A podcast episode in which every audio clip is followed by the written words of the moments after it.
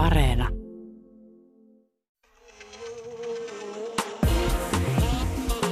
Ylepuhe ja Yle Areena. Naisasiatoimisto Kaartamo et Tapanainen.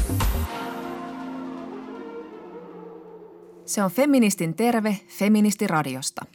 Ai sellainen vähän takakirja tervehdys. Aina.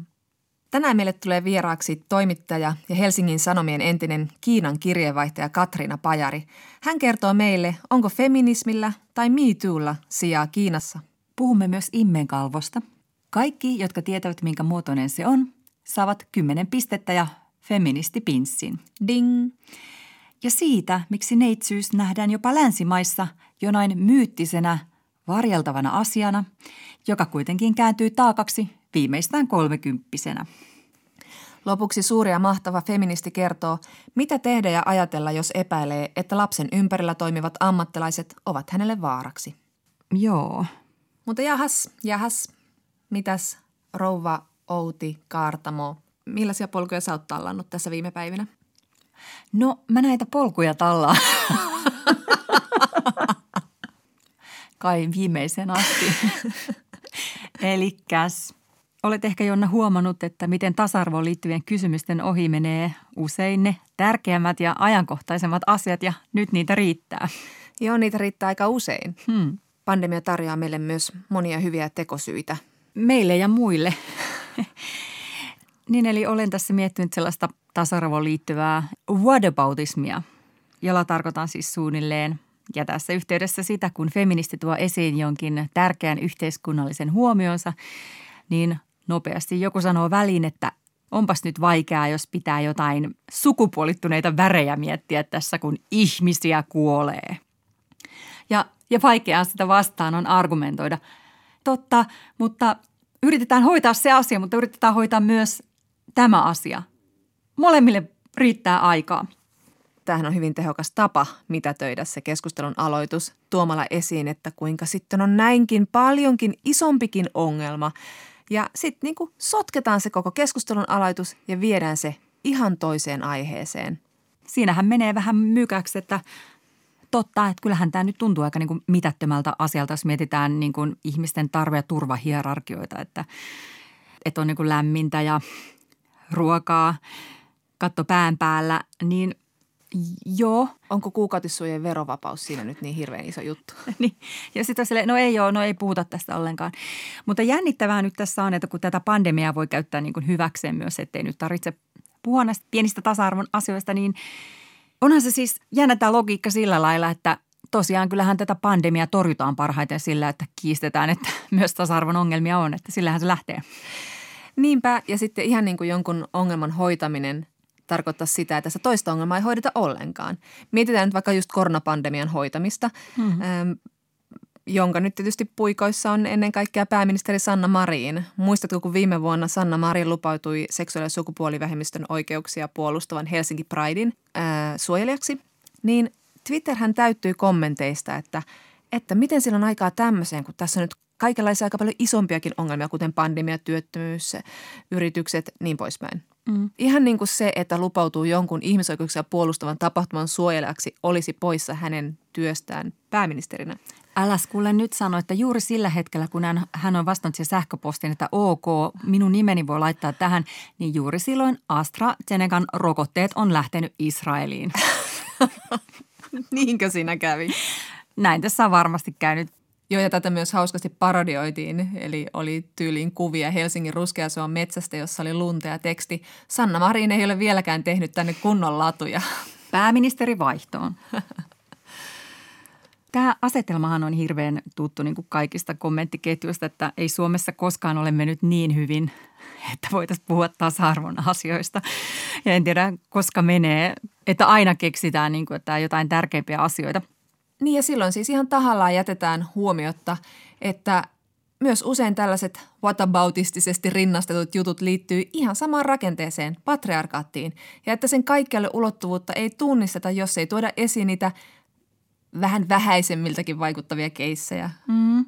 Tämä niin kuin tuli kyllä vastaan tuolla kotipaikkakuntani Facebook-sivuilla. Näitähän nyt riittää, jokaisella pitäjällä on omat Facebook-sivunsa ja Eräs kunnanvaltuutettu nainen, joka on saanut esikoisensa suunnilleen vuosi sitten, niin kirjoitti täyttäneensä päivähoitopaikkahakemuksen. Ja hän oli sitten niin kuin yllättynyt ja pettynyt siihen, että siinä lomakkeessa kysyttiin yhden ensisijaisen vanhemman tietoja. Eli hänelle tuli niin kuin sellainen olo siitä, että isä on nyt kakkosvanhempi, vaan siksi, että tämä nainen sattui täyttämään tämän lomakkeen. Ja tämä saattaa tuntua niin kuin mitättömältä asialta jonkun mielestä, jonka mielestä pitäisi puhua vaikka enemmän siitä, että miksi on niin vähän lätkävuoroja paikallisessa jääkiekkokaukalossa. Mutta äh, tämähän on niin kuin merkittävä asia oikeasti, koska tämä on sellaista jatkumoa, joka tekee niin kuin yhteiskunnan silmissä siitä naisesta jotenkin niin kuin, niin kuin jollain lailla niin kuin vähän tärkeämmän huoltajan sille lapselle ja joka samalla sulkee sitä niin kuin lapsen isää koko ajan ulkopuolelle. Eli tämä koko keskusteluhan on niin kuin myös isien etu. Ja sitten kun mennään aikaa eteenpäin, tämä niin kuin äidin ja niin kuin lapsen suhde ikään kuin, niin kuin myös yhteiskunnan silmissä ja sitten siinä perheessä – koko ajan vaan niin kuin tiivistyy. Äiti pitää sitten niitä hoitovapaita ja niin edelleen enemmän. Tämä on tutkittu homma. Niin onhan se nyt tosi vahva viesti yhteiskunnalta, aina tällaiset, että kuka katsotaan ensisijaiseksi. Mm, ja niihin mm. on ihan oikeasti tärkeää puuttua. Joo. Ja sitten jos niin kuin tulee ero, alkaa mennä huonosti esimerkiksi siitä syystä, että se vanhemmuus on jaettu epätasaisesti, epätasa-arvoisesti siellä kotona, koska on tämä ihmeellinen niin kuin näkymätön käsi, joka johdattelee sitä tähän suuntaan. Niin sitten siinä erotilanteessa saattaa käydä niin, että, että sitä vanhemmuutta jaetaan epätasaisesti, että, että se lapsi on vaikka enemmän sen äidin luona. Eli, eli tota, Tämä on nyt niin kuin yksinkertaistettu kuvio, mutta se lähtee oikeasti sieltä lomakkeesta. Eli tämä on niin kuin ihan tosi validi kysymys, mihin pitää puuttua. Että nyt jos me niin kuin otetaan tähän, että mutta mitäs ne lätkävuorot, mm. niin nekin on tärkeät, mutta sä varmaan haluat olla sun lapsen kanssa myös niin kuin pelaamassa sitä lätkää mahdollisimman paljon sen jälkeen, kun teillä tulee ero. Mm. Niin, ja, ja vaikka se ei lähtisi sieltä lomakkeesta, niin se on yhteydessä tähän kaikkeen, että nämä kaikki linkittyy niin vahvasti mm. yhteen, että yksi tukee toista. Ja jos se poistetaan, niin se voi murtaa taas sitä kuviota ihan niin kuin omalla isolla merkittävällä tavalla. Mm, mm, mm. Mutta jos nyt oikeasti mietitään sitä niin kuin tarvehierarkiaa, niin se palautuu aina sairauteen ja, ja nälkään. Joo, kaikki tämä ja työt ja pandemian hoito, mutta myös niin kuin se läheisyys, se niin kuin isän ja lapsen suhde. Eli jos me oikeasti mietitään niin kuin isompaa kuvaa, niin oikeastaan se kertoo niin kuin hoivasta ja rakkaudesta, jotka on ihan niin kuin todella korkealla siellä niin kuin tarve hierarkiassa itse asiassa. Niin, mutta sitten tartutaan siihen lomakkeeseen ja siihen viivaan ja siihen nimeen ja, ja lodjuun. Ihan niin kuin se olisi se pikkujuttu. Niin, että silloin niin kuin kieltäydytään näkemästä sitä kokonaisuutta. Mm. Jos ei ymmärrä sitä kuviota, niin voisi pyytää, niin kuin, että kerro vähän lisää, että mihin kaikkea tämä, mihin kaikkea tämä tavallaan niin kuin liittyy. Voi, että sä oot jotenkin ihanan toiveikas. Kerro vähän lisää nettikeskustelussa. Mä haluaisin nähdä tuon kommentin. hei, haluan oppia ja kuunnella ja muuttaa mielipidettä, niin do tell more. Ehkä nyt ei voi lähteä joka kerta luentosulkeisia ja, ja tota. Niin ja sitten jos ongelma ei tunnu jotenkin omakohtaiselta, kyllähän sitä on itsekin syyllistynyt kaikenlaiseen niin kuin tässä omassa feministisessä ajattelussaan. Esimerkiksi mä en ole siis vuosiin lotkauttanut korvaani puheille tästä niin kuin asepalveluksen sukupuolittuneisuudesta, vaikka jos se olisi toisinpäin, niin kieltämättä se olisi mulle aika iso ongelma, jos naisten pitäisi mennä inttiin, mutta miesten ei. Toi on tosi hyvä esimerkki, koska niin kuin tekee mieli tällä halveksivasti. Byhy, joudutte menemään inttiin. Niin, niin. Siellä rakentuu jotkut poika, veli, hyvä veli verkostot vaan ja niin poispäin. Ja sotkussa saa pullaa. niin, sokeripullaa vielä. Mutta nyt olen avannut silmäni mm. myös monien tämmöisten feministimiesten puheenvuorojen takia ja alkanut ymmärtää, että joo, tämäkin on yksi asia, joka pitäisi hoitaa ja sen hoitaminen ei vie niin kuin tilaa näiden muiden tasa-arvoasioiden hoitamiselta, vaan päinvastoin tukee sitä. Niin, kyllä. Eli jos me halutaan, niin me voidaan niin kuin tavallaan puhua samasta asiasta, mutta eri asia on, että halutaanko me. Niin, ja juuri tämä, että kaikki asiat on myös ratkottavissa yhtä aikaa. Mm. Asioihin pystytään keskittymään monella rintamalla ja ja on tärkeää, että jotkut keskittyy niihin tietyllä tavalla yksityiskohtiin, että nekin sitten joskus tulee hoidetuksi. Ja sitten on ne isommat kuviot, joita taas hoitavat jotkut toiset. Ja kaikki pelaa siihen samaan pussiin. Ja jos joku tuo esille ongelman, niin sitä nyt ei ensinnäkään voi sanoa, että ei toi ole mikään ongelma, jos toinen kokee sen olevan ongelma. Eikä sitä ongelmaa pidä ainakaan sillä mitätöidä, että on jotain muita ongelmia, koska mä en usko, että meille tulee koskaan sellaista niin kuin yhteiskuntaa, jossa niin kuin vaikka Suomi olisi niin valmis, että kaikki tarvehierarkian asiat niin kuin kerta kaikkiaan olisi reilassa. Olisi duunia ja terveyttä ja mukavaa elämää ja kaikille kaikkea. Ja sit vasta alettaisiin puhumaan näistä tasa-arvon ongelmista, kun siihen olisi tilaa. Koska nämä tarvehierarkian asiat ei olisi kunnossa, jos me ei oltaisi otettu niistä tasa-arvoa huomioon. Ihan jo sen takia, että silloin maailma ei olisi kaikille sama. Yle Puhe ja Yle Areena. Naisasiatoimisto Kaartamo et Tapanainen. Ja sitten naisasiatoimistossa katsotaan kohti siskojamme Aasiassa. Me kuulemme täällä Suomessa ehkä kiinalaisten naisten asemasta eniten liittyen lähisuhdeväkivaltaan tai sellaiseen painostukseen, että perheellisestä pitäisi hankkia, mutta vastarintaakin on. Meidän vieraana on tänään Helsingin Sanomien toimittaja ja Kiinan kirjeenvaihtajana työskennellyt Katriina Pajari ja häneltä me haluamme kuulla, millaista on feministinen liikehdintä Kiinassa. Siellä on nyt meneillään maan ensimmäinen MeToo-oikeudenkäynti. Kuinka merkittävässä tapauksesta on kyse? No siellä nyt viimeisten ehkä sanotaan kahden, kolmen vuoden aikana tullut semmoista merkittävää liikehdintää. Feminismin saralla nimenomaan naiset on nostaneet tietoisuuttaan siitä, että, että uskaltaa sanoa, kohtaa seksuaalista häirintää, on äh, haastettu, nostettu kanteita pomoja vastaan, professoreja vastaan ja, ja ikään kuin alettu ääneen puhua siitä, että tämä ei ole ihan ok. Ja tämä on tietenkin Me Too-liikkeen äh, jälkikaikuja, mutta se pohja ja semmoinen maaperä Kiinassa sille on vähän erilaista kuin länsimaissa. Mutta se täytyy sanoa ihan, ihan niin kuin välittömästi, että, että feminismi on aika sellainen radikaali – termi Kiinassa ja jos ääneen tunnistaudut feministiksi, niin siitä joku aina kulmiansa kohottaa. Että mä olin kerran sellaisella ää, kiinalaisten naistoimittajien illallisella, missä mä olin siis ää, ainut länsimainen nainen ja mulla oli semmoinen paita päällä, missä luki feminist. Ja ihan syystä, kun mä olin sellainen, että haluan tätä, tätä nyt promota täällä. Ja sitten siellä illallisella joku kysyi multa, että, että miksi sulla on niinku tollainen paita. Ja sitten mä sanoin, että sen takia, että, että mä olen feministi. Ja sitten kaikki reagoi siihen että aah, kiinnostavaa.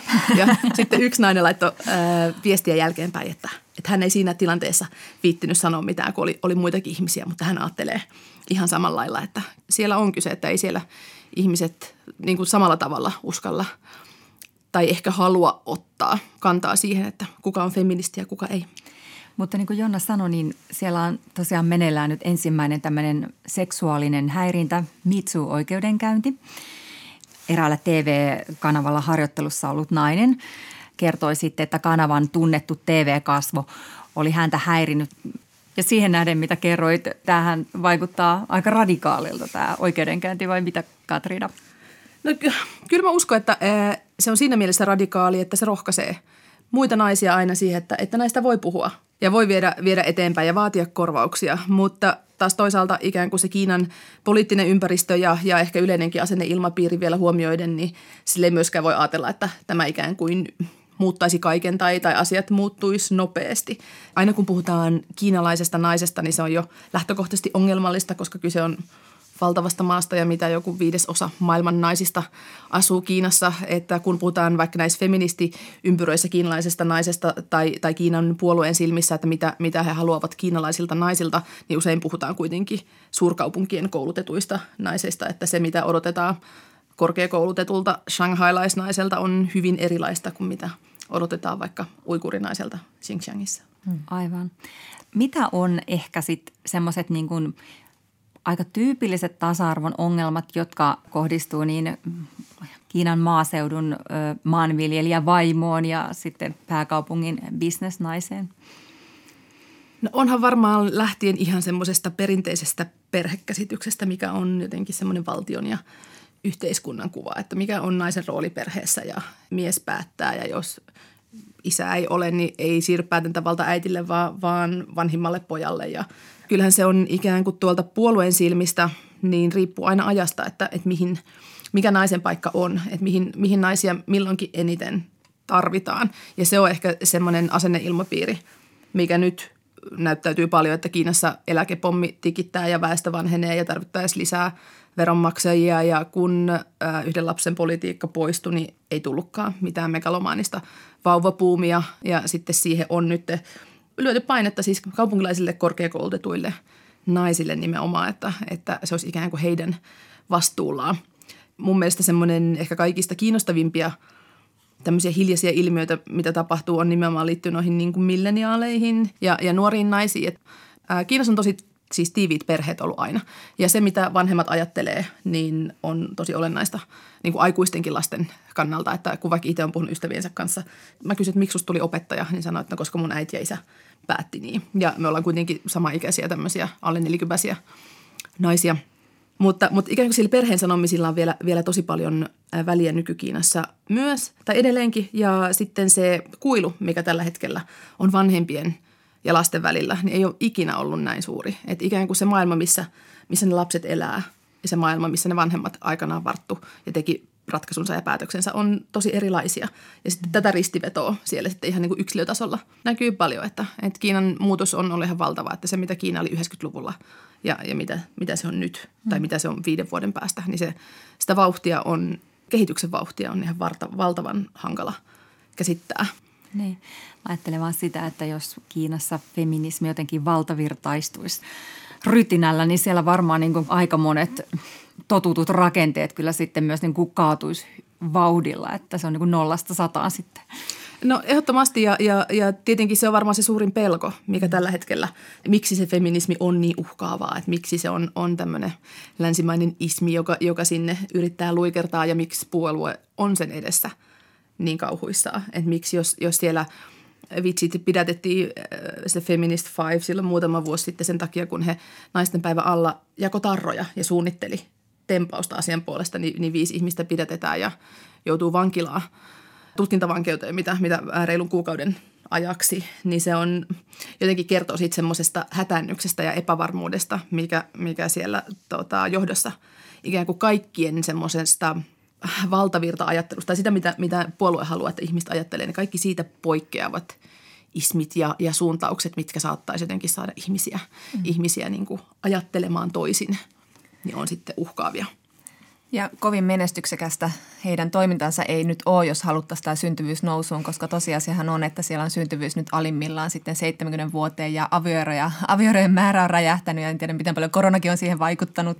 Ja, ja moni nainen sanoo, että just nämä perinteiset sukupuoliroolit on se syy, miksi he eivät halua lähteä siihen perinteiseen perhemuotoon ja olla aviovaimoja ja äitejä. Tätä kuvasi hyvin esimerkiksi Ylellä esitetty Leftover Women, jossa näytettiin, kuinka sitä painostusta tulee sekä perheiden että yhteiskunnan taholta, että naisen pitää hankkia perhe ja aviomies ja ihan sama, minkälaista se kohtelu ja työjako siellä perheessä on.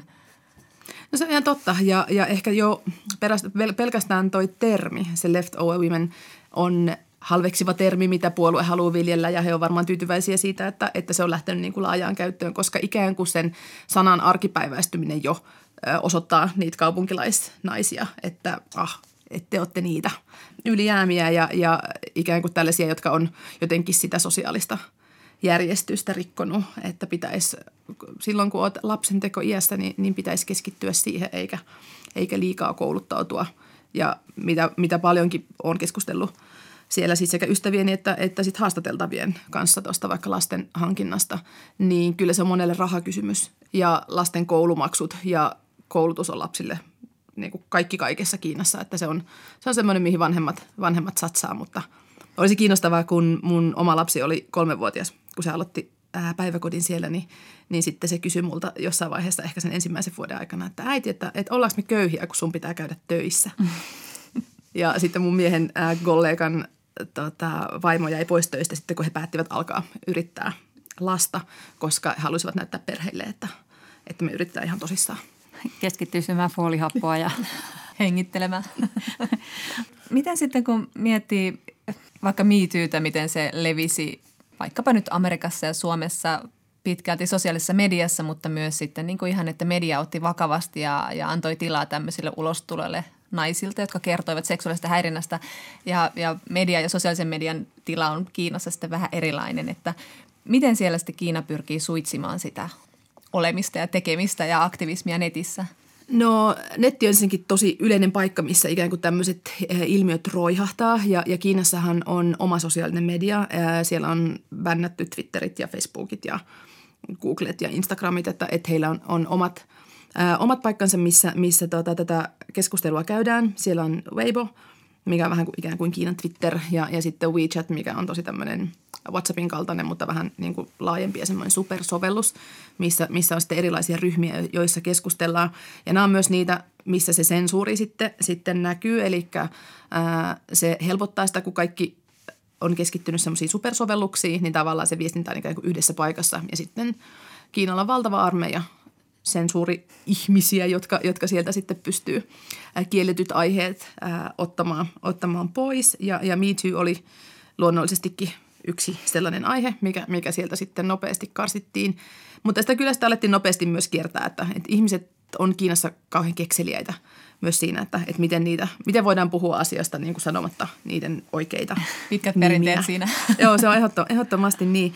Ja, ja siellä esimerkiksi Me Toohyn sitten sitä alettiin ilmentää semmoisella pupu- ja riisikuppi tämmöisellä emoji-yhdistelmällä, että, että on me ja tu, mitkä on sitten ne, ne tota, kuulostaa niin kuin Me. Niin pupu, emoji ja riisikuppi. Mutta siis sitähän puhutaan, että niin kuin Kiina rakentaa tällaista niin kuin digitaalista diktatuuria, että, että ei pääse nyt ihan niin kuin häiritsevät ajatukset nyt varmaan jatkossakaan niin kuin hirveän paljon kehittymään vai miten sä ajattelet, että tämä etenee? Joo, siis luulen, että se, se yhä vain tuntuu niin kuin kiristyvän, että, että näki itsekin ihan, ihan katukuvassa siellä, miten sitten kaikenlainen niin kuin kasvotunnisteet ja, ja myös niin kuin kaduilla tapahtuva valvonta sitten yhdistyy – yhdistyy siihen, siihen tota, kaikkeen muuhun dataan, että Kiinahan yrittää, tämä on ihan siis todennut, että äänen lausuttuna pyrkimyksenä on rakentaa semmoinen tietokanta, missä olisi kaikista ihmisistä niin kuin olisi kuvia ja, ja sitten kaikkien niin kuin tämä ikään kuin mieletön niin kuin digitaalisten sormenjälkien verkosto. Mm. Mutta siitä on sitten tietenkin se ei ole niin helposti sanottu kuin tehty, että sehän Kiinassa on 1,3 miljardia ihmistä, että et ei, ei se jokainen, kuka, kuka on yhtä ATKta rämpyttänyt, niin voi kuvitella, että, että minkälainen duuni se on ja, ja mitkä ne onnistumismahdollisuudet on. Mutta siihen suuntaan ehdottomasti, ehdottomasti pyritään koko aika yhä, yhä tiukemmalla kurilla ja mm. kontrollilla ja ehkä nimenomaan sen sensuroinnin kautta tavallaan semmoiseen niin kuin sosiaaliseen paineeseen sitten, sitten keskenään, että, että sehän on Kiinassa ollut kaikuja myös siitä, että ihmiset – valvoo ja kontrolloi vähän niin kuin toisiaan, niin mm. tavallaan sitten siihen tällä kaikilla niin kuin vahvalla ulkopuolelta tulevalla otteella. Mm. Että ikään kuin aina kun jostain asiasta jossain puhuu, niin on semmoinen tietynlainen huoli tai pelko, että, että meneekö tämä mun joku sanoma asia jonkun muun tietoa. Joo. Katriina Pajari, Helsingin Sanomien entinen Kiinan kirjeenvaihtaja. Onko tämän kaltaisessa diktatuurissa niin mitään mahdollisuuksia niin järjestäytyneelle feminismille, vaikka sellaiselle, jolla ei ole omia nettisivuja? No se on ehkä hankalaa. Varmasti siis jonkinlainen mahdollisuus aina on, että kyllähän se on iso maa ja, ja ihmiset, ketkä siellä operoi, niin on tottuneet, tottuneet siellä, siellä toimimaan. Mutta kyllä se siis ihan semmoiset Kiinan äh, kärkifeministit ja, ja aktivistit on siitä puhuneet, että, että miten hankalaa se on nimenomaan tämän, tämän sensuurin takia niin kuin siinä, että jos he jostain vaikka sopii WeChatissa, niin sitten kun ne vaikka tapahtuman järjestämisestä tai mielenilmauksen järjestämisestä, niin se tiedetään jo etukäteen joidenkin muiden toimesta, että, että poliisit, poliisit, vartijat on siellä heti, heti tota paikalla ja, ja sitten jos ne jonnekin menee ikään kuin sopimatta, niin silloinkin se reagointi poliisien ja vartijoiden toimesta on niin kuin tosi nopeata. Katriina Pajari, kuten tuossa sanoit, niin siellä on kahden kerroksen eli monen kerroksen väkeä ja, ja on eri asemassa, jos nyt puhutaan naisista, ollaan eri asemassa maaseudulla tai kaupungissa. Mutta yksi ryhmä, josta ollaan puhuttu nyt paljon meilläkin viime aikoina, on uikuurit. Ja uikurinaiset etenkin. Uikurit ovat siis muun muassa Kiinan Xinjiangissa asuva islaminuskon ja turkkilaista uikurin kieltä puhuva kansa. Ja ihmisoikeusjärjestöjen mukaan noin miljoona uikuuria on suljettu vankileireille ja niissä syyllistytään vakaviin ihmisoikeusloukkauksiin. Ja esimerkiksi uikuurien syntyvyys on laskenut niin dramaattisesti, että syynä uskotaan olevan pakkosterilisaatiot. Kuka kantaa huolta uikuureista? Onko kiinalainen feminismi yhtään intersektionaalista? Onko siellä niin kuin uikurinaisten asia, kiinalaisten naisten asia?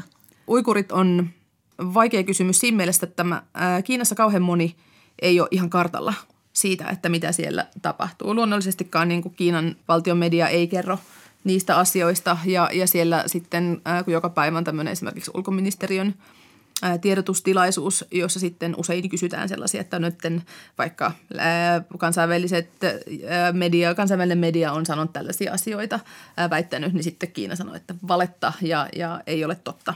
Ehkä enemmänkin siellä on semmoista niin kuin ristiriitaa, ristiriitaa siitä, että, että mitä uskoa ja, ja mitä ei. Ja taisi tulla nyt, nyt ensimmäistä kertaa niitä videoita. Julki BBC kertoi uikurinaisesta, joka kertoi, että hänen työtehtävänsä oli ollut – ollut kahlita naisia sänkyihin, uikurinaisia ja, ja niitä sitten oli valtaväestöön kiinalaisiin kuuluvat miehet saaneet sieltä, sieltä valita ja käyttää hyväkseen. Niin se, ne tarinat, mitä, mitä sieltä kuuluu, niin on ihan karmeita ja en hetkeäkään epäile, etteikö niissä ne olisi totta. Että sieltä, sieltä kyllä, kyllä tuota, todisteita tihkuu vähän, mutta se ehkä tuossa koko uikuurien tämmöisessä kulttuurisessa kansanmurhassa on ollut se, että, että siellä ei tapahdu semmoista valtavaa verenvuodatusta, että, että se on, on tuommoista hiljasta ja, ja sulkevaa ja, ja sitten on valvontakoneisto viritetty niin äärimmilleen, että, että siellä esimerkiksi jos itse siellä toimittajana on ollut paikan päällä, niin ensikäden tietoa on tosi hankala saada. Että, että semmoinen poliisivaltio, mikä siellä on vastassa, niin, niin se on Kiinan taktiikkaa. Ja Kiinahan jopa tosiaan niin kuin sanonut, että, että tämä on – feminististä toimintaa, että, että miten, miten siellä uikurinaisia on kohdeltu. Että Kiinahan on siis väittänyt, että Xinjiangissa syntyvyyden lasku liittyy tasa-arvokysymyksiin nimenomaan ja, ja naisten aseman, aseman nousuun. Sekin on Kiinalle tyypillistä, että, että ikään kuin tämmöisiä niin kuin meidän termejä käsitellään tai määritellään niin kuin uusiksi – et ihan sama vaikka, jos Kiinalta kysyy ihmisoikeuksista, niin heillä on sille oma määritelmä, että mitä mm. ihmisoikeudet on. Et Kiinan ää, virallisen linjan mukaan ihmisoikeudet ei tarkoita niitä asioita, joita ne meille tarkoittaa, vaan tarkoittaa ihmisten oikeutta syödä ja saada katto päänsä päälle. Että, että ne sitten, se ikään kuin vaikeuttaa sitä dialogia, kun onko teillä ihmisoikeudet kunnossa, niin jos sä itse saat määritellä ihmisoikeudet, niin toki ne niin. on kunnossa. Katrina Pajari, sun ö, viimeinen iso juttu Kiinasta oli He veivät lapseni, mikä siis kertoi naisesta, jonka lapsi oli annettu Kiinan sisäiseen adoptioon. Häneltä lupaa kysymättä lupaa nyt ei olisi varmasti tullutkaan. Miten, niin onko ihmisoikeusrikkomukset Kiinassa, jotka liittyy vaikka juurikin naisiin, niin onko ne siellä ihan jotenkin niin kuin sivukujilla ja pimennossa ja miten niistä niin kuin saa kiinni, miten niitä pystyy lähteä? No tässä on musta äh, monta sellaista tasoa, että mitä pitää ikään kuin ottaa huomioon. Että äh, on naisia, jotka voi hakea itselleen oikeutta ja, ja niin kuin kokemiaan vääryyksiä nostaa esiin. Mutta sitten on, on hirveän iso joukko naisia, joilla ei ole siihen ää, tarvittavaa tietopohjaa, ei ole rahaa, ää, ei ole pääsyä sellaisten juristien luo, ketkä ylipäätään – ottaisi tällaisia asioita ää, hoidettavaksi. Ja, ja sitten jos mietitään vaikka ää, kotiväkivaltaa, Kiinassa tuli muutama vuosi sitten laki, jossa ää, kotiväkivalta, siitä tuli rikos, että lähisuhdeväkivalta kriminalisoitiin. Ja siltä pidettiin totta kai hyvänä askeleena, mutta paljon on tullut kritiikkiä sen jälkeen, että miten sitä lakia valvotaan, ää, mitä siitä seuraa, jos, jos joku poliisiasemalle vaikka menee tällaista sanomaan. Ja, ja niitä kertomuksia on nimenomaan sosiaalisen median kautta kuulunut sitten paljon, että ää, on mennyt poliisiasemalle vaikka hakemaan apua ja kukaan ei ole kuunnellut ja on vaan lähetetty sitten matkoihinsa ää, naiset sieltä. Tai vaikka nyt just tässä mun jutussa, kun mä sitä kiinalaisäitiä ää, siinä haastattelin, niin tavallaan se kyseenalaistaminen, että, että se nainen ikään kuin näyttäytyy niin kuin likasena ja huonona ja, ja hänen valintansa on kuitenkin niitä, mistä se – teko, mitä hänelle on tehty. Että vaikka hän on uhri, niin sitten se kuitenkin tässä virallisessa puheessa kääntyy tota, niin kuin syytökseksi sitten, sitten häntä kohtaan. Ja sitä näkee ihan niin kuin lehdissäkin, että, että siitä, siitäkin naiset on, on puhunut somessa paljonkin, että, että miten sitten niin kuin vaikka minkälaisia sanoja väkivallan uhreista käytetään, kun niistä uutisoidaan. Ja esimerkiksi tämmöinen niin kuin, niin kuin likaisuus ja, ja että joku on niin kuin tahrattu, joku nainen – niin se ei ole mitenkään harvinaista nähdä kiinalaisessa lehtitekstissä sellaista. Tai se on, on sitten semmoista hiljasta vallankäyttöä sitten siinä. Ja samaan aikaan, kun esimerkiksi tuli se lähisuhdeväkivaltalaki, niin sitten kuitenkin laki oli hyvä askel, mutta sitten tämmöisiä keskuksia, missä naisia oli autettu, niin niitä sitten alas ajettiin ja, ja suljettiin niin kuin samaan aikaan, vaikka olisi voinut kuvitella, että ikään kuin jos asiaan todella halutaan puuttua, niin keskuksia, jos mitä tarvitaan, tämmöisiä matalan kynnyksen paikkoja, mihin naiset voi mennä sitten, kun, kun tilanne on kotona vaikka tosi huono. Mm. Mun ymmärtääkseni Kiinassa kansainväliset adoptiot on vähentyneet, mikä liittyy sitten niin kuin siihen, että halutaan antaa muulle maailmalle sellaista kuvaa, että me pidämme huolen niin kuin itse omista lapsistamme. Että heitä ei voi ikään kuin ulkomaille sitten pelastaa, niin tota, vähentääkö se niin kuin mahdollista ihmiskauppaa? Kansainvälisten adoptioiden määrä todella on vähentynyt tosi paljon – mutta se on myös johtunut siitä, että ää, aikaisemminkin, kun Kiina antoi tosi paljon lapsiaan maailmalle ja, ja niin kuin muihin maihin, niin tutkimusten mukaan silloinkin niille lapsille olisi ollut perheitä mahdollisesti niin kuin Kiinassa myös, mutta siihen ikään kuin liittyy tämmöisiä rahallisia kannustimia, että niitä lapsia kannatti antaa kansainväliseen adoptioon sen Kiinan sisäisen adoption ää, sijaan. Ja se ikään kuin – tavallaan ihmiskauppa nyt, että se, tai syy miksi mä halusin sen mun jutun tehdä, niin oli ikään kuin se, että, että koska, koska siitä ihmiskauppa-aiheesta ja lapsikauppa-aiheesta ei ole viime aikoina ihan hirveästi puhuttu, niin on jotenkin helppo ajatella, että se olisi lakannut. Hmm.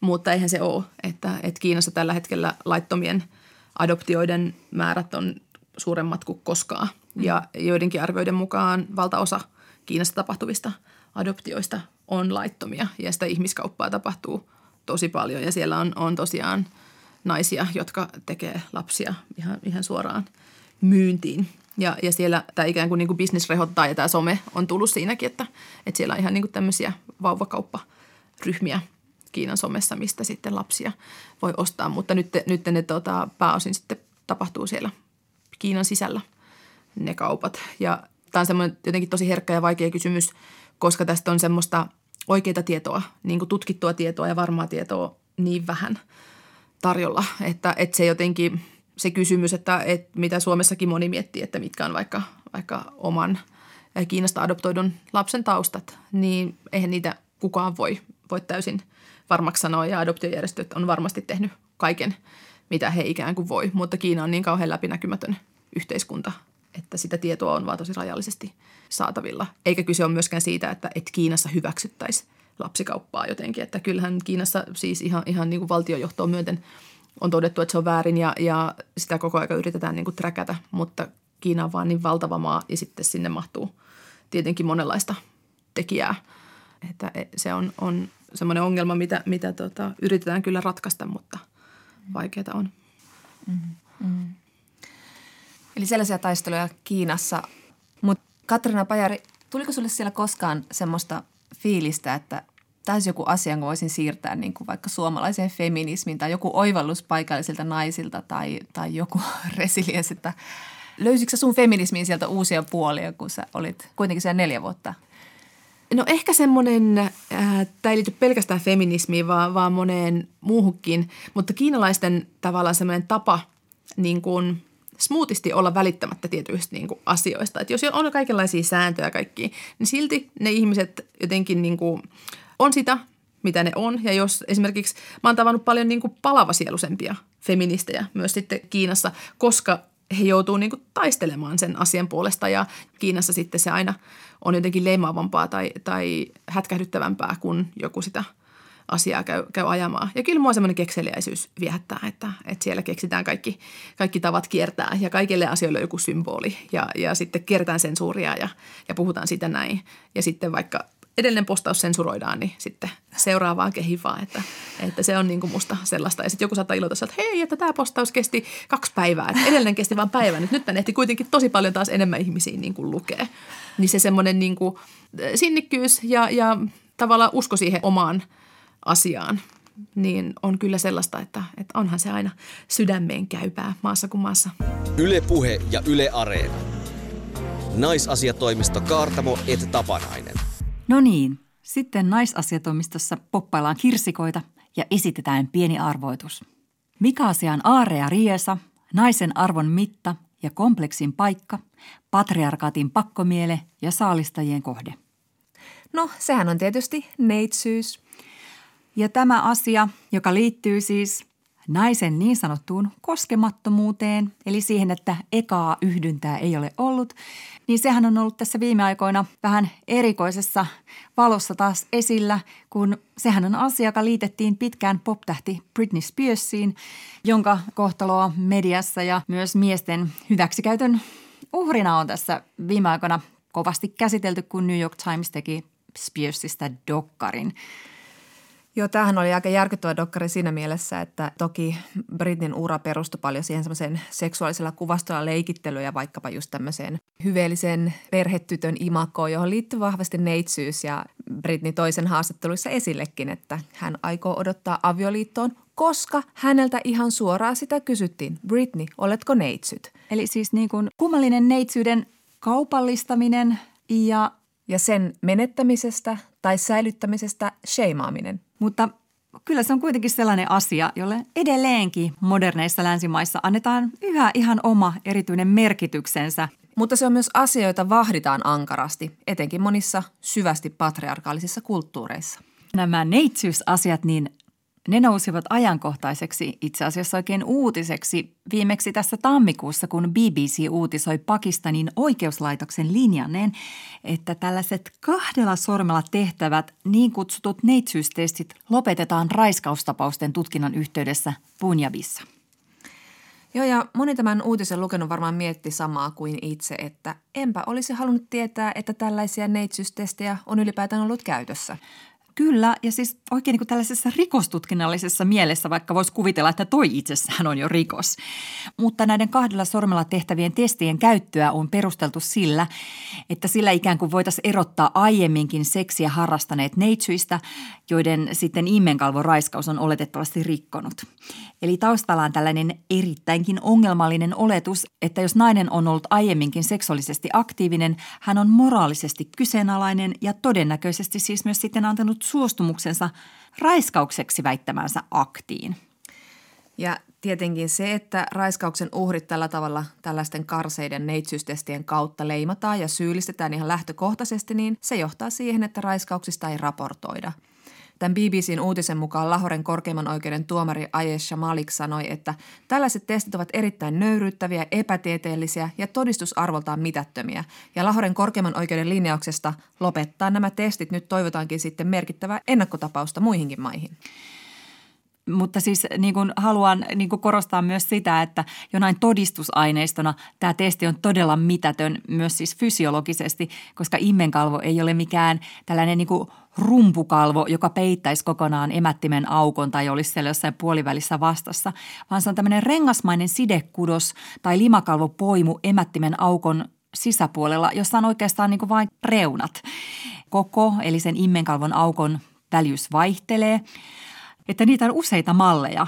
Ja niillä on erilaisia latinankielisiä nimiä, kuten hymen bifenesta ruutus ja hymen cripriformis. Ja tässä on reikiä. Ahaa, sä oot todella syvälle tähän. Joo, ja siis kaikilla ei ole immenkalvoa ollenkaan. Eikä se mene tosta vaan niin kuin rikkipoks, vaan se voi myös niin kuin venyä ekolla kerralla, eikä välttämättä vuoda verta. Eli sen todistusarvo siinä, että onko nainen neitsyt vai ei, onko hänellä ollut seksiä aikaisemmin vai ei, on olematon. Ja tämä on tietenkin otettu tosi ilolla vastaan nyt tämä näiden testien lopettaminen, koska tämän eteen on monet ihmisoikeusjärjestöt kampanjoinut pitkään ja näiden testien lopettamista ovat vaatineet myös muun muassa maailman terveysjärjestö WHO ja YK tasa-arvojärjestö. Tällaisia neitsyystestejä on käytössä erilaisista syistä edelleen valitettavan monissa maissa – Suurin osa näistä maista on muslimimaita ja tästä kirjoittaa marokkolaissyntyinen ranskalaiskirjailija Leila Slimani uudessa kirjassaan Toisten maa. Slimani kirjoittaa, kuinka tyttöjen ja naimattomien naisten neitsyys on edelleen pakkomielle arabimaailmassa. Miesten poikuus ei kiinnosta ketään, mutta ennen naimisiin menoa neitsyytensä menettäneitä tyttöjä ja naisia pidetään pilaantuneina, rikottuina ja turmeltuina – ja tämä idealisoitu ja mytologisoitu neitsyys on siellä väline, jolla naiset käytännössä vaan pakotetaan pysymään kotona ja tämmöisen jatkuvan tarkkailun alaisena.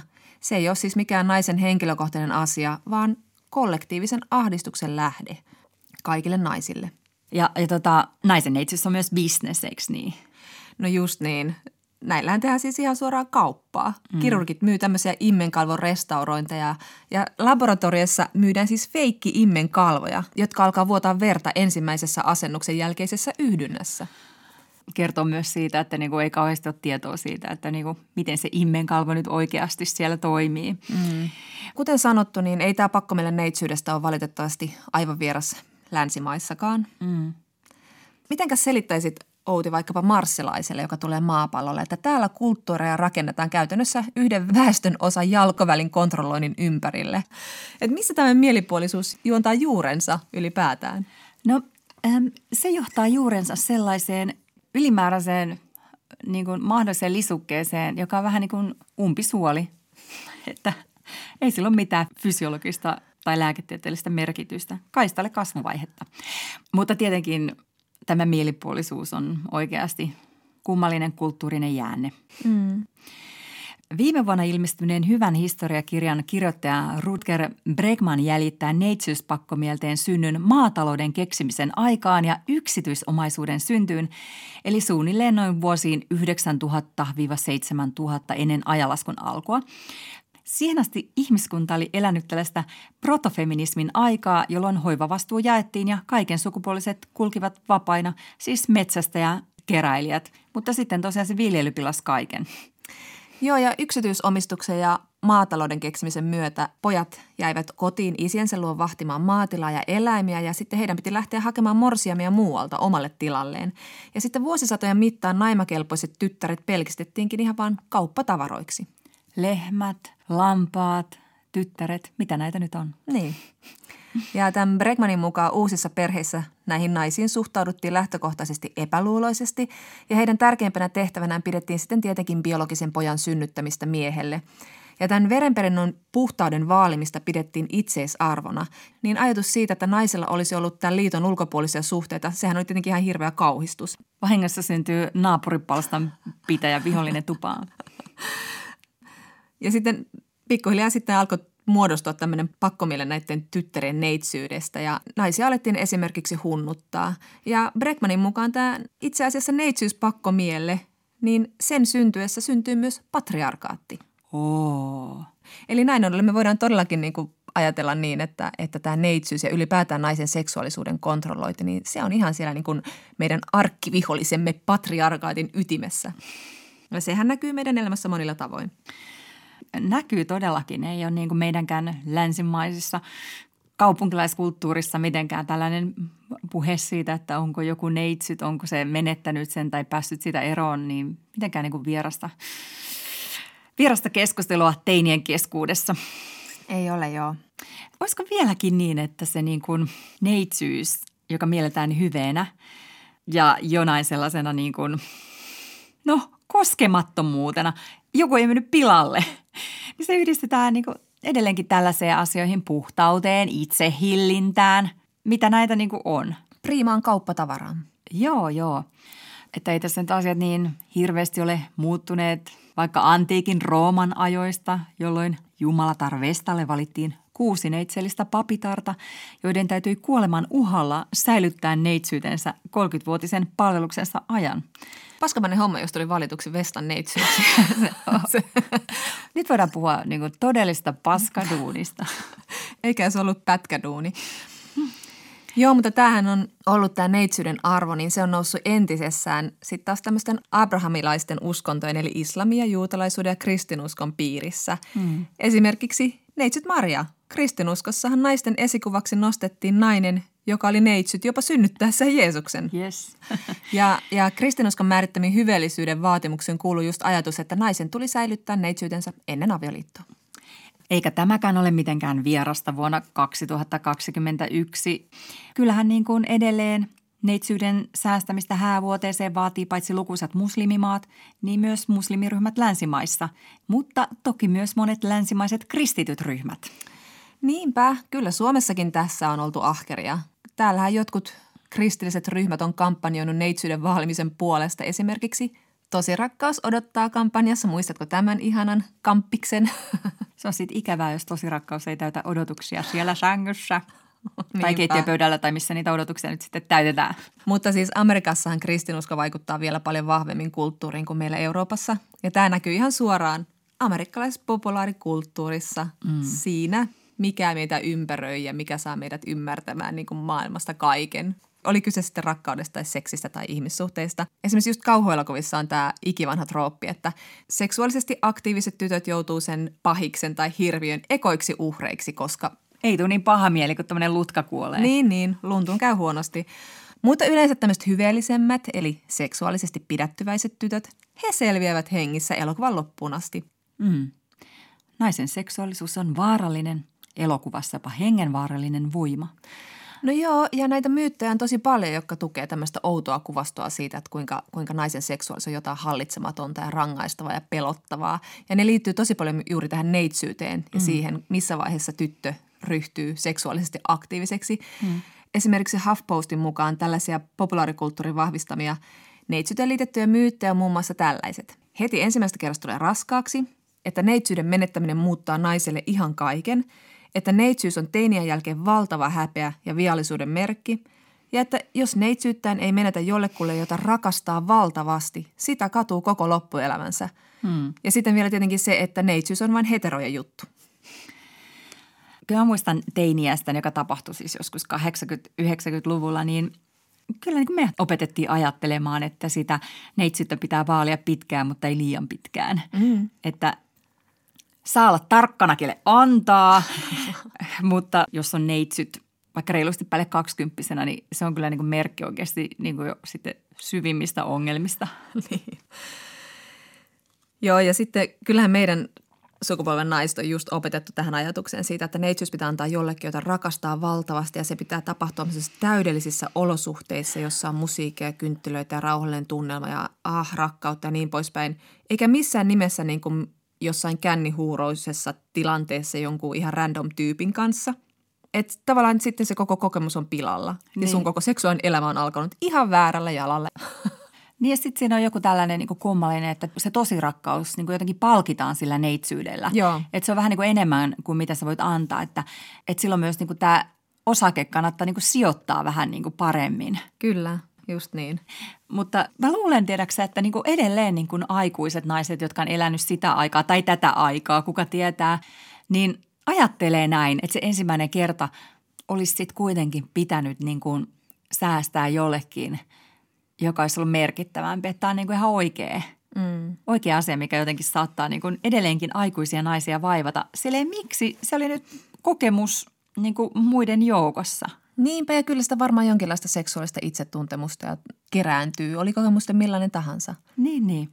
Mutta yksi hauska näkökulma musta on tähän, että kun meillä on tämä narratiivi, että neitsyyden voi menettää vain kerran ja se menee yhdynnässä, niin se voi niinku ajatella myös vähän toisella tavalla. Just niin. Ja tällaista uutta ajattelutapaa on tuonut esiin esimerkiksi Väestöliiton julkaisema seksuaalioikeuksien keskittyvä Hurma-verkkolehti ja sen päätoimittaja Emilia Toivanen blogissaan. Toivanen sanoikin itse puhuvansa neitsyyden menettämisen sijaan mieluummin esimerkiksi ekasta kerrasta, ja näitä ekoja kertoja voi olla useita – Tämä on minusta ihan sairaan hyvä ajatus. Eli että voi olla eka kerta itsetyydytyksessä, eka kerta pannessa, eka kerta rakastellessa, rakastamansa ihmisen kanssa. Ja sen ensimmäisen kerran ei tarvitse olla sen erityisempi kuin ensimmäinen kerta, kun sä ajat pyörällä. Se on mm. kokemus muiden joukossa. Joo, tämä on, tämä on jotenkin niin vapautta ja mahtava ajatus. En tiedä, miksi tämä on niin vapauttava. Tämä kertoo varmaan just siitä, että... Tämä kertoo jostain meidän lukoista, jostain 89-luvun teinien kasvaneen. Neitsyys meni väärälle ihmiselle. Mutta siis tietenkin se voi määritellä ihan itse, että koska se eka kerta on missäkin asiassa. Onhan se itsestään selvää, mutta enpä tullut ajatelleeksi. Niinpä eihän niin kuin se, myöskään se fyysinen ja psyykkinen ekakerta välttämättä tapahdu samaan aikaan. Esimerkiksi, että homo tai lesbo voi ajatella todelliseksi ekaksi kerrakseen sen kerran, kun hän pääsee toteuttamaan niin kuin oikeaa seksuaalista suuntautumistaan vaikkapa tällaisten heterokokeilujen jälkeen.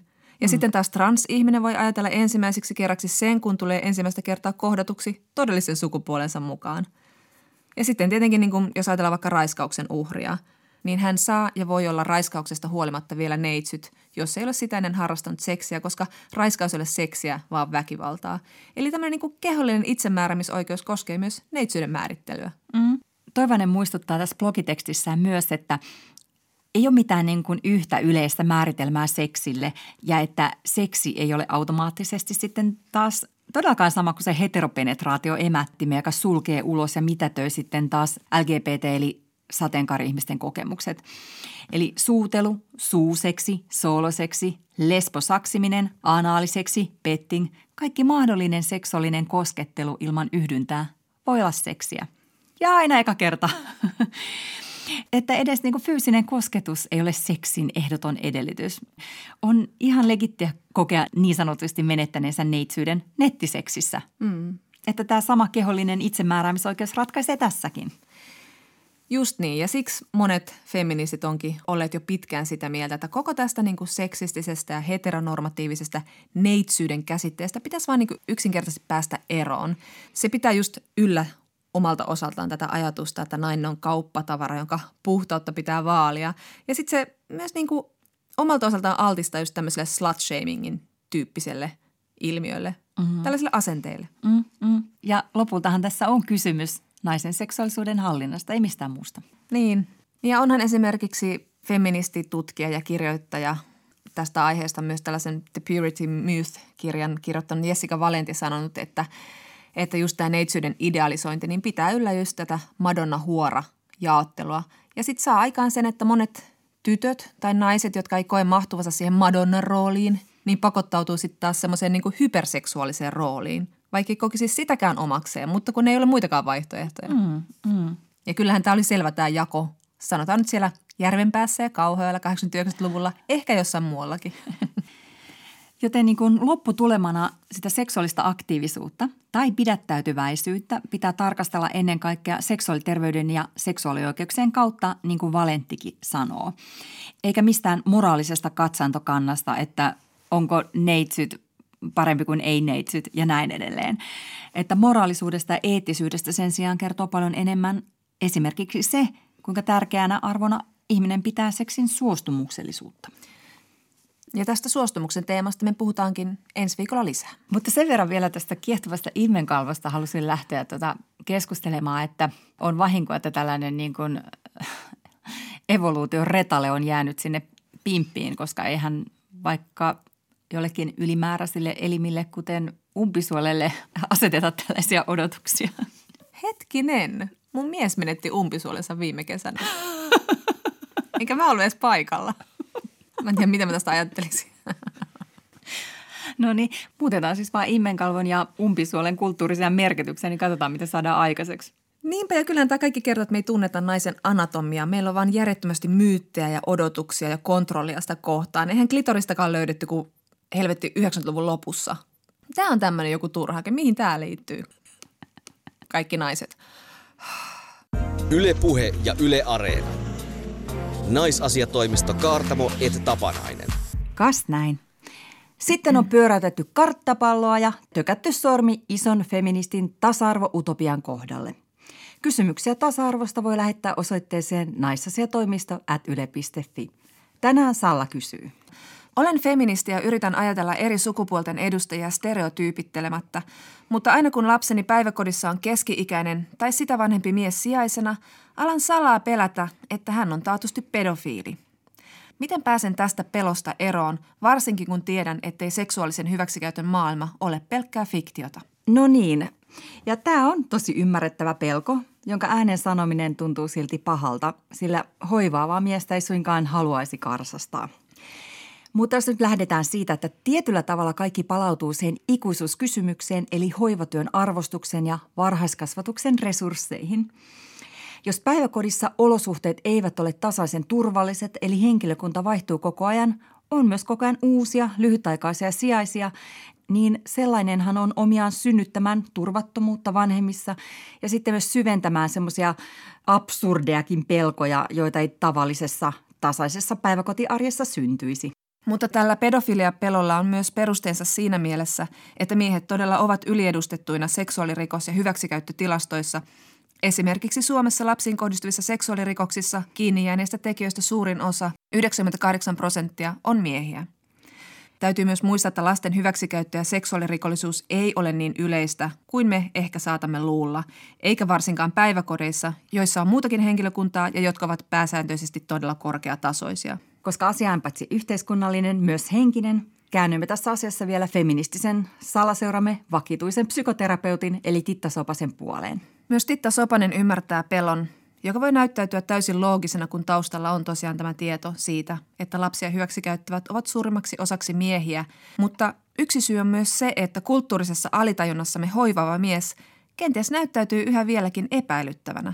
Eli että jotain vikaahan siinä täytyy olla, jos lasten parin töihin hakeutuu. Ja tätä epäilyä voi pitää loukkaavana. Sopasen mukaan omaa pelkoa on kuitenkin hyvä käsitellä tunteena, eikä maailmaa koskevana faktana, ja olisi hyvä pyrkiä ymmärtämään, mistä se pelko syntyy. Eli olisiko tässä enemmän kysymys yleisemmästä pelosta, että maailma on vaarallinen paikka ja siellä voi sattua lapselle mitä vain? Ja pelko on ottanut tässä tällaisen näennäisen järjellisen ilmiasun, eli miehet. Titta Sopanen kertoo, että hän on joskus vastaanotollaan törmännyt siihen, että potilaalla itsellään tai sitten ylisukupolvisesti, eli hänen omalla äidillään, on ollut seksuaalisen häirinnän tai kaltoinkohtelun kokemuksia, ja sitten se näyttäytyy tällä tavalla suoraan miesten epäilynä omien lasten läheisyydessä. Mutta jos tunteiden selvittely ja nimeäminen omin neuvoin ei johda ahdistuksen lievenemiseen, Titta Sopanen suosittelee hakeutumaan psykologin, psykoterapeutin tai vaikka terveysaseman psykiatrisen sairaanhoitajan pakeille tämän asian jäsentelyavun saamiseksi. Näin siis Titta Sopanen.